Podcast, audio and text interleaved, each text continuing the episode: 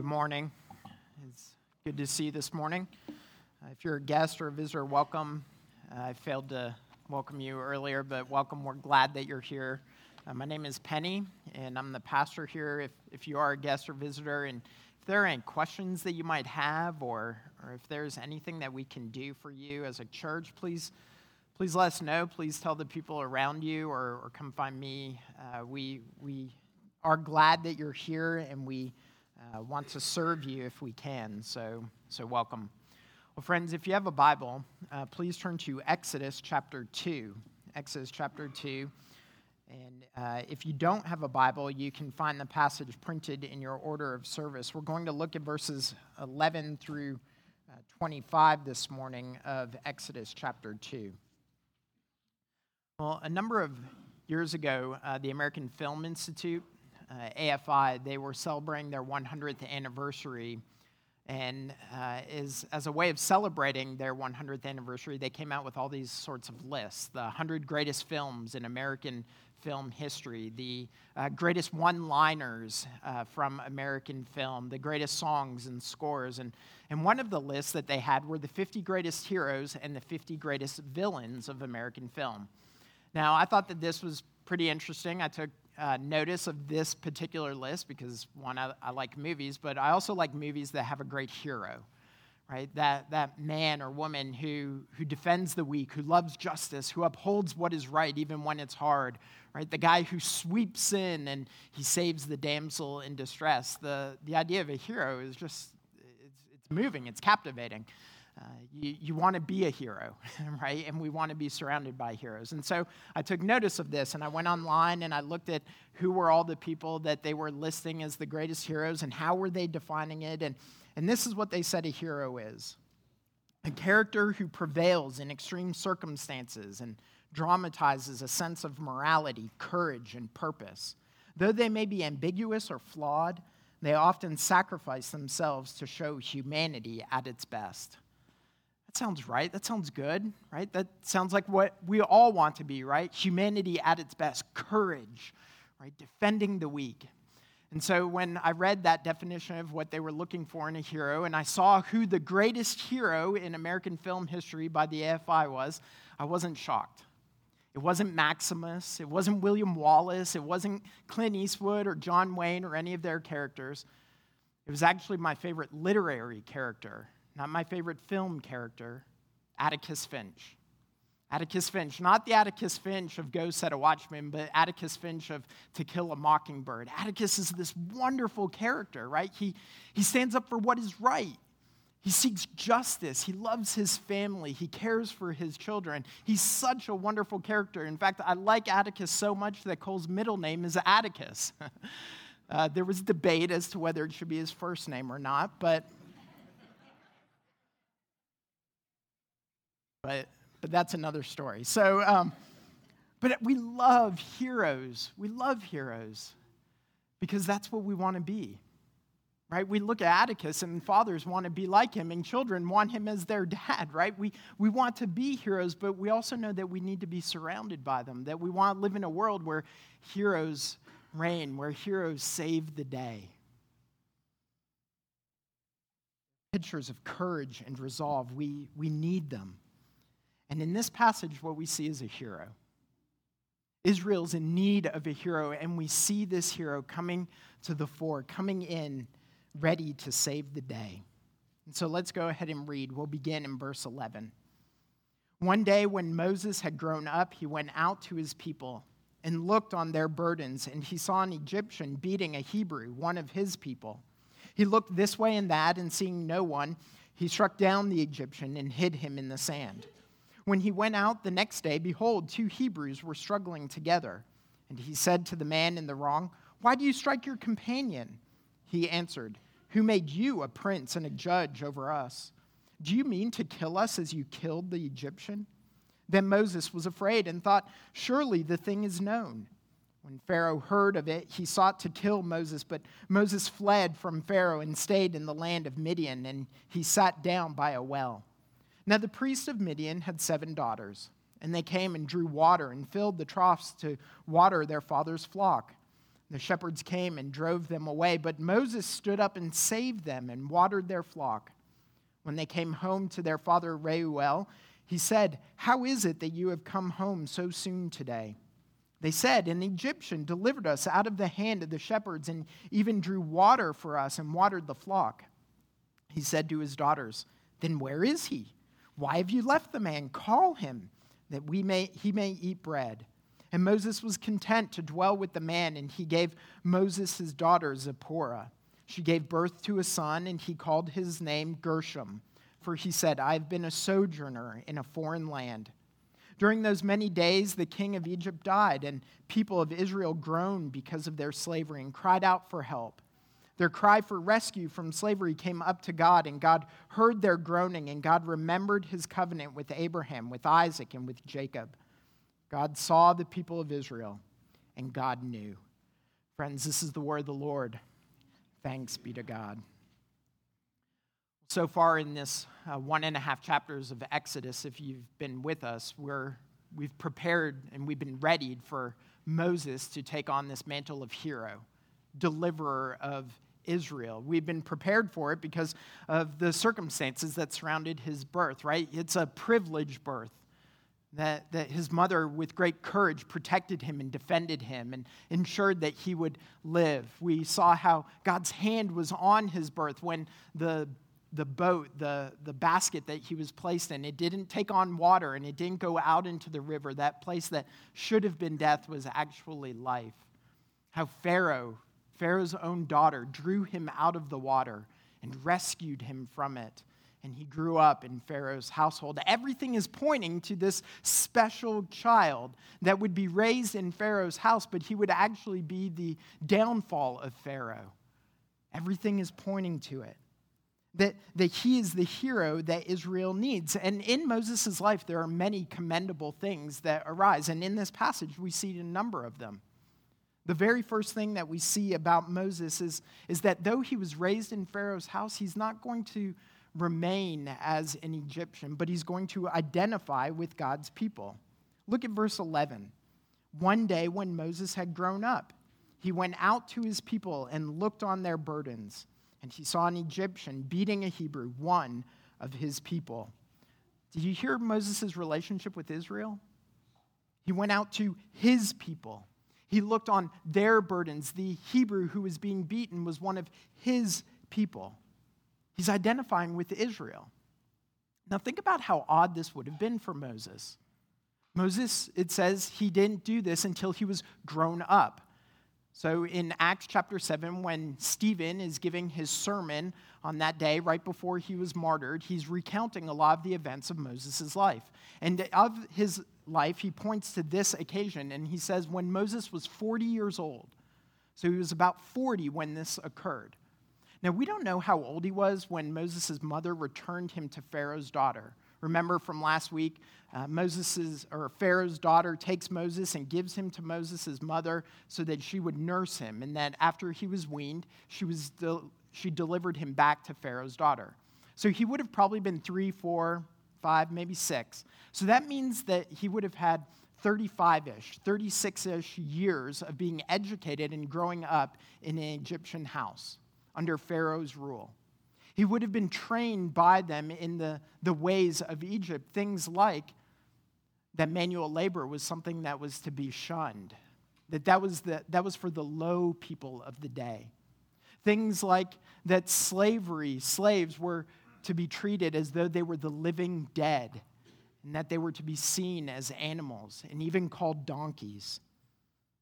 That these were the things that he would have learned, that the working class were of such low status. He would have been trained to despise the slaves, and the Israelite slaves would have been an object lesson of his education. And yet, and yet, he actually identifies with them. When he witnesses their burden, when he sees his fellow Israelite being beaten, he doesn't despise the man, he doesn't despise Israel. He identifies with them. He sees them with compassion. That word in verse 11, he looked on their burdens. That word for looked, it has the connotation of looked with emotion.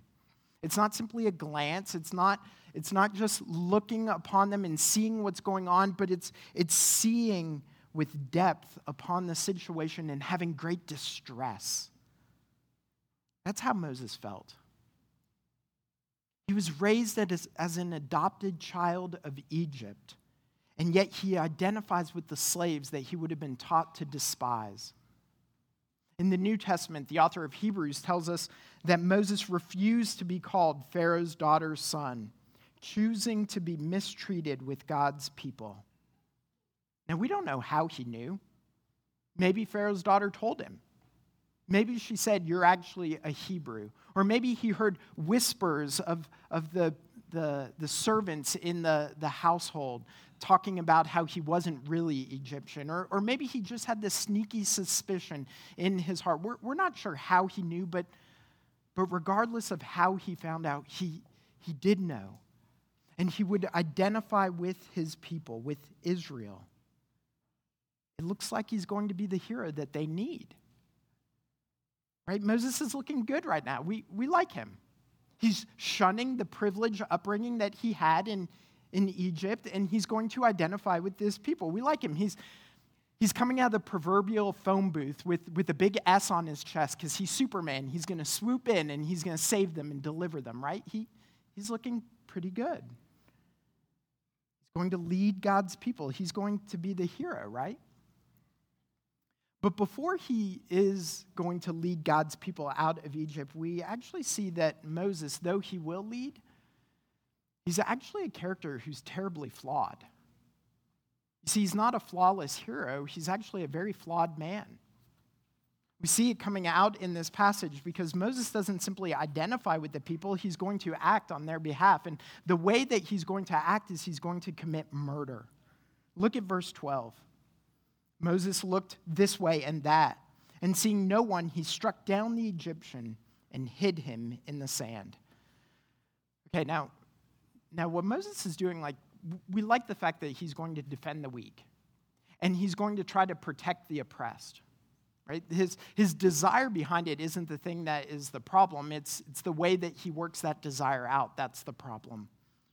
Because he's, he's going to commit murder. He's, he's trying to embody what it is that he knows about God, that God cares about the oppressed, that he despises the wicked, he despises the oppressor, but, but Moses acts in an inappropriate way He commits murder.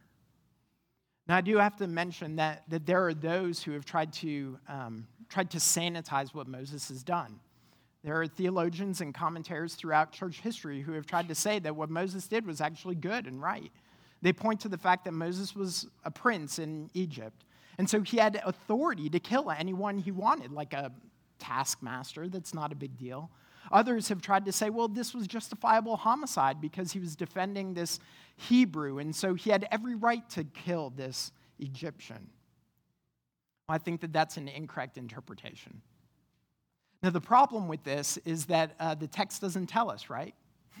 The text doesn't come out and say, and God saw what Moses did, and he was filled with, with uh, righteousness, right? That this was a good act. And it also doesn't say that God was angry at Moses, and so he smote him dead, right? It'd be a lot easier if he would have said that.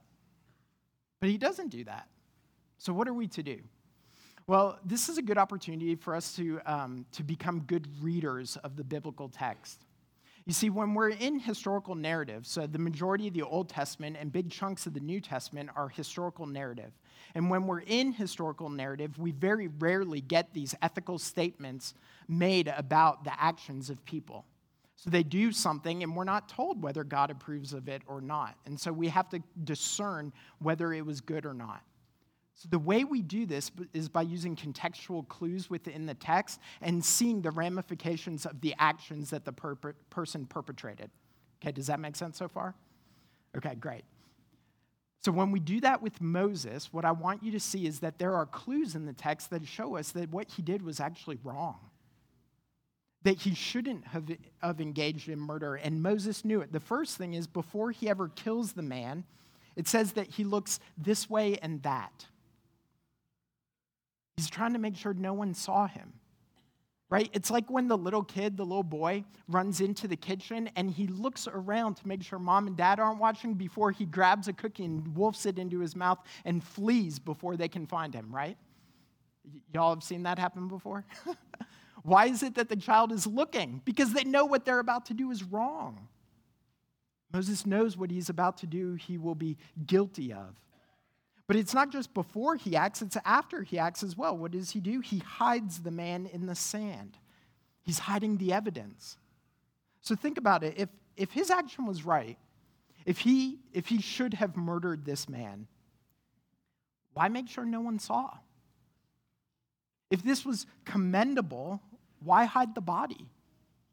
And later in verse 14, when he's trying to break up this uh, argument between two Hebrews, and he says, What are you doing? And they, they push back and say, What, are you going to kill me too? And he is afraid. Why be afraid? Why didn't he just say, I have nothing to fear? I had every right to do that. Because he knows that what he did was wrong. It's not commendable, it's erroneous. You see, what we're supposed to see from this passage is that as great as Moses will be, and as much as God will use him to lead his people out, he's a flawed, flawed man. We don't just see it with this temper driven murder, which his temper is going to get him in trouble later.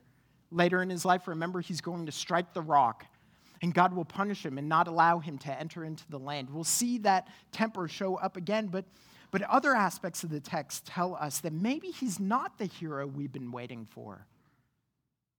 I mean, his people reject him. And he runs off into the wilderness. And he takes for himself a wife that's a Midianite. Now, the Midianites were a line of Abraham, so it's like a cousin, okay? And he has a son, Gershom. He says, I'm a sojourner in a foreign land. See, Moses is a man without a people. He's a hero with no one to save. Now, God is going to use Moses, but he needs this time in the wilderness. That theme of the wilderness, it shows up throughout the Old Testament. God's people are out in the wilderness, and it is often in the wilderness when they are alone that God meets with them, that he reveals himself to them. He's going to do that to Moses. He's going to meet with him and work in him and direct him, but but Moses isn't ready to lead God's people yet. And that's not to say that he's all bad. He defended the women at the well, right? He has a clear sense of justice. He desires to protect the weak. But Moses isn't the hero that we need. Moses is a flawed man, and what we and Israel need is actually a flawless hero. That's what we're going to get in this passage not from Moses, but from another place. See, the passage continues. It, let's move to the end of it in verses 23 through 25. The focus of the chapter has been on Moses, but now it shifts to Israel. And in verse 23, we, we read During those many days, the king of Egypt died, and the people of Israel groaned because of their slavery and cried out for help. Okay, so the king who wanted Moses dead has, is dead now himself. But the change in government hasn't changed the situation for Israel. They're still in need, they're still in slavery. And so they cry out, they groan, and they direct their cries to God. That's what the end of verse 23 says. Their cry for rescue from slavery came up to God. And that's a Hebrew idiom, came up to God. It's a Hebrew idiom indicating that they are praying, that they are calling out to the one who can help them. Now, I want you to notice something about Israel. They're in slavery, they're in oppression, they're in this horrible darkness. Do you notice that they didn't just go, well, it's been a few years, a couple generations, it'll just be a few more generations. I mean, we just need to deal with it. We've been slaves, that's all we've known, and we'll probably be slaves forever. And so let's just let's just keep that stiff upper lip and, and just keep moving on. You notice they don't do that that when they find themselves in this oppression and in this darkness, they cry out. They call out. They don't accept their oppression. They don't accept the darkness that they find themselves in. They long for it to end. They don't resign themselves to an existence of servitude. They lament over their slavery and they call out to God. And God is going to do something. He's going to come to their aid. Look at verses 24 through 25. God hears their cry. He heard their groaning, and God remembered his covenant with Abraham, with Isaac, and with Jacob. God saw the people of Israel, and God knew. Did you hear those four verbs? God heard, He remembered, He saw, He knew. Knew. God heard the cries of his people and he was not deaf to them. That God saw the pain of Israel and he did not turn his eyes away. He heard their laments and he saw their pain. Listen, I, I don't think that any one of us has ever experienced the sort of pain and bondage that Israel went through that day, or for that generation, or for that lifetime. But that does not take away from the fact that every one of us has experienced hurt and pain, sadness and sorrow. Every single one of us. And if you haven't yet, just wait because you will, because we are broken people, surrounded by broken people, living in a broken world. We will experience pain. What are we to do?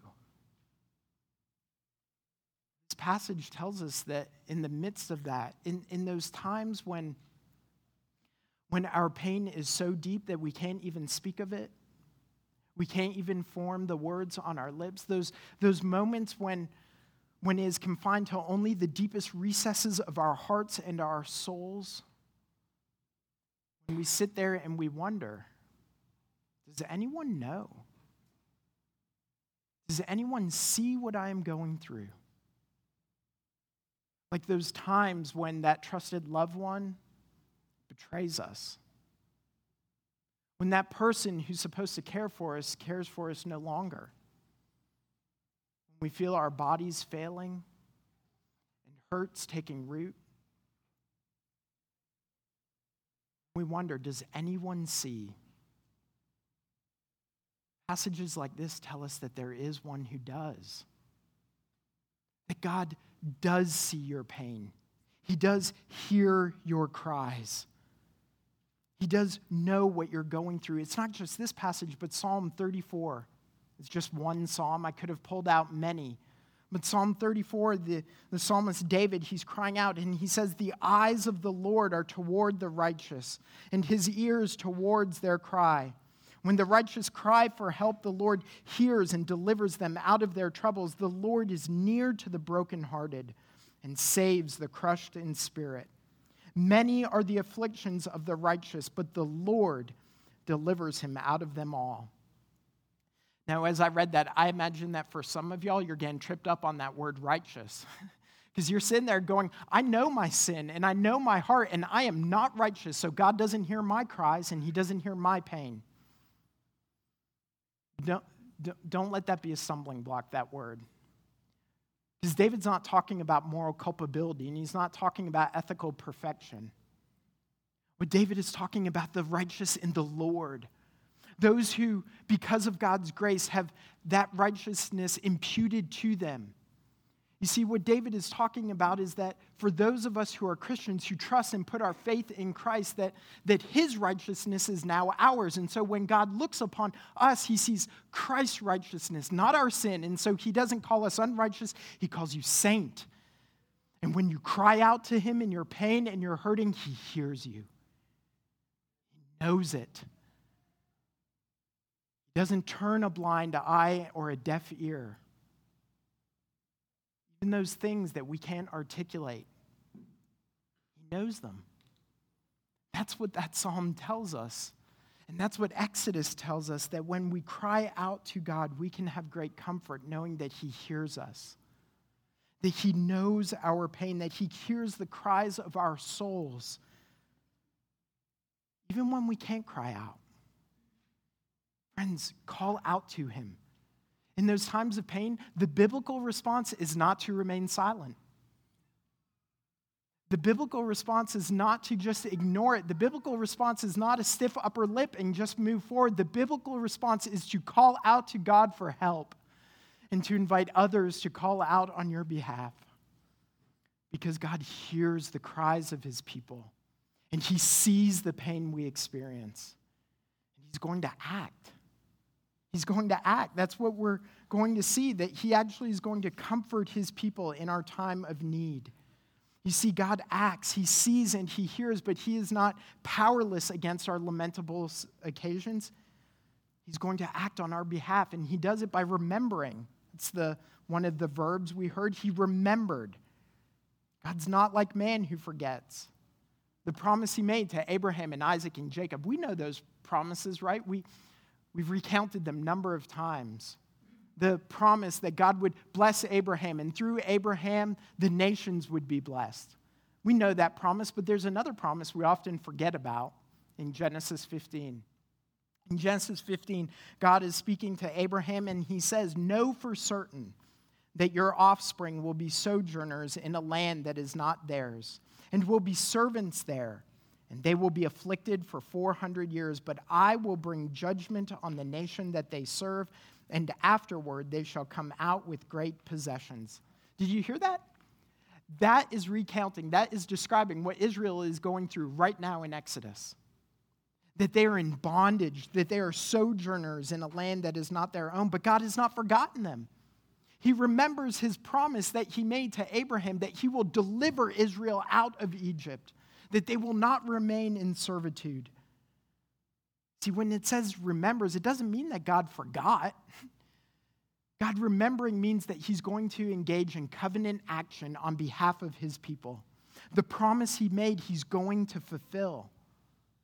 He saw, he heard, he remembered, and he knew. That's how the passage ends. God knew. But what did he know? It doesn't tell us It doesn't say it explicitly, the context has to tell us. God knew. He knew Israel and their need. He heard their cry and he knew exactly what needed to be done. It's kind of like uh, a parent with young kids. You've been at uh, a family's home who has young children, maybe they're like six months, 18 months, and they're in the back room because, you know, they're taking a nap or whatever. They're in the back of the house and y'all are eating uh, you know, cookies or dessert or dinner or you're having drinks or whatever. You're just spending time, and in the midst of conversation, all of a sudden you hear a cry from the back of the house, but it, you know it's not your child because you didn't bring your kids or you don't have any.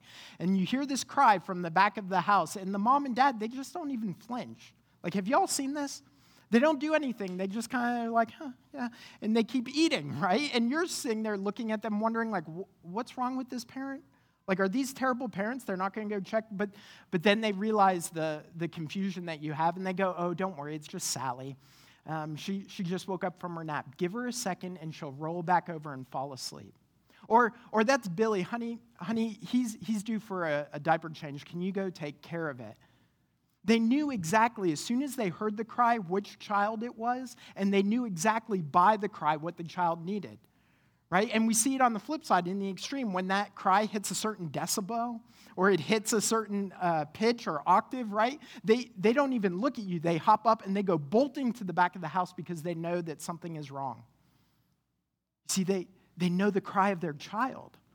And when they hear the cry of their child, they know exactly what that child needs. And it is with greater intimacy than that that God hears your cries. See, he hears the cries of his people and he knows exactly what we need. He knows exactly what needs to be done. And that's what he's going to do. He's going to do exactly what needs to be done. He's going to provide salvation. I mean, think about those four verbs saw, heard, remembered, knew. Those were four things that Moses did. He saw the affliction of Israel. He heard their cries. He knew they needed salvation, but he couldn't do anything about it. He couldn't deliver them himself. Moses saw their need and he took matters into his own hand, but God sees their need, and he's going to save them by his powerful hand. You see, that's what these three verses are doing. They, they're making us turn our focus away from Israel's situation and their bondage to focusing our attention upon what God is going to do to relieve them of their bondage. That God is the hero that is going to save Israel. He's going to use Moses, but it's God who will deliver them. He is the hero that they and that we need. Now, a number of years ago, Cole was a little bit younger. He was probably about three, maybe. And he told me I could share this story. Uh, but when Cole was a little bit younger, uh, he had this terrible fear of these imaginary monsters in his closet. So, uh, so it would go like this on many a night. We would lay Cole down. I would go into his room. I'd give him a kiss on the, the head, on the forehead. I'd say, Good night, bud. Sleep well. I love you. Peace. That's, that's how we end every night. Peace. He says it back to me Peace be with you. That, that's what we're saying. So, so I did this on this night. I turn off the light, I close the door, and I walk out and I go sit on the couch with Kat. We're watching TV, we're listening to music, we're reading, we're talking, whatever it might be. And a few minutes later, we think everything is well, everything is quiet, and all of a sudden we hear a cry from Cole's room. And so I hop up, go down the hall, I open the door, and there he is, this little man with tears running down his face, afraid of the monsters in his closet. And he's called to me because he believes that in that moment I have the strength and the power to vanquish those evil forces from his room. And so I go over to his closet, I open the door, and I stand kind of halfway in the doorway. So Cole can still see me, but my face is pointing in the door, and I start yelling at the monsters right? Don't you come back here again because if you do, we're not afraid of you and we're going to take you and we will rip your heads off and spit down your throat and throw your lifeless carcasses into the compost bin and tomato plants will grow out of your dead bodies.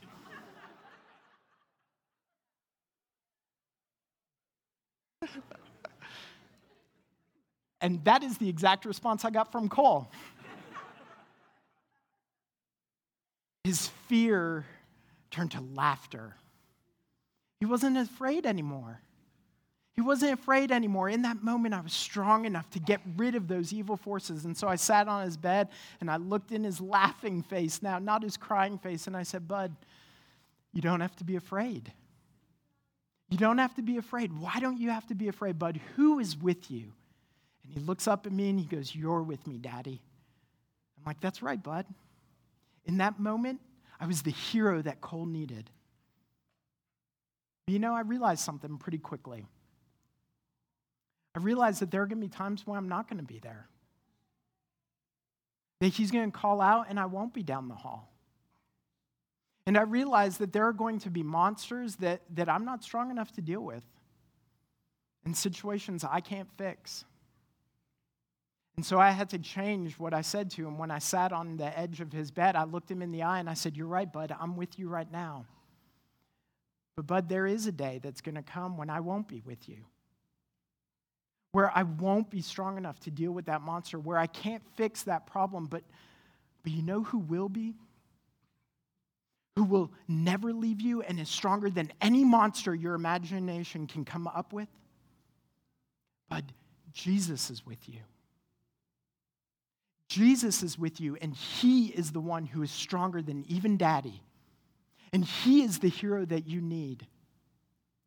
Kids, this is the truth. As strong as your dad is, and as caring as your mom is, and as great of their acts of heroism are for you, what you and what we as adults, what child and adult both need is a hero that's greater than a father or a mother, that is greater than a husband or a wife, that is greater than a sibling or a friend. We need a hero who can deal with all the monsters of this world, who will never leave us nor forsake us, and that's who Jesus is. And that is what God promises he will do for his people. That there is a hero greater than Moses, and it is God himself. I mean, think about that. God heard the cries of his people. He saw their pain. He remembered his promise, and he knew exactly what to do. And many years later, many years later, when Jesus was on the cross, God heard the cries of his son, My God, my God, why have you forsaken me? And he saw the pain that his son, our Lord Jesus, was going through as he was taking our sin and the judgment of God upon himself. And God remembered he remembered what they had promised to do from eternity past, and he knew exactly what to do in that moment in order to assure us of salvation. He heard the cries of his son, and for a moment he went deaf. And he saw the pain that was inflicted upon him, and he closed his eyes. And he remembered what they decided to do. He allowed his son to die and bear our sin, that we would be saved. Y'all, that is the hero that we need. The hero that is greater than Moses. That's who Jesus is. He saves us from the bondage of sin and judgment. He does what no one else can do. Greater than Moses. And he is the hero that God has given us. Let's pray. Father, we do thank you that in our need and in our hurt, in our pain, in our crying out to you, in our calling out to you, you hear us, you see us, you remember, you know exactly what to do. We thank you that you have given us your Son, our Lord Jesus, who's defended us, who's gone to war against our enemy and has been victorious. Jesus, you are our hero. You are the one that we need, and you are the one who has come. Help us to follow you and to trust you. We pray all this in Jesus' name, and God's people said together.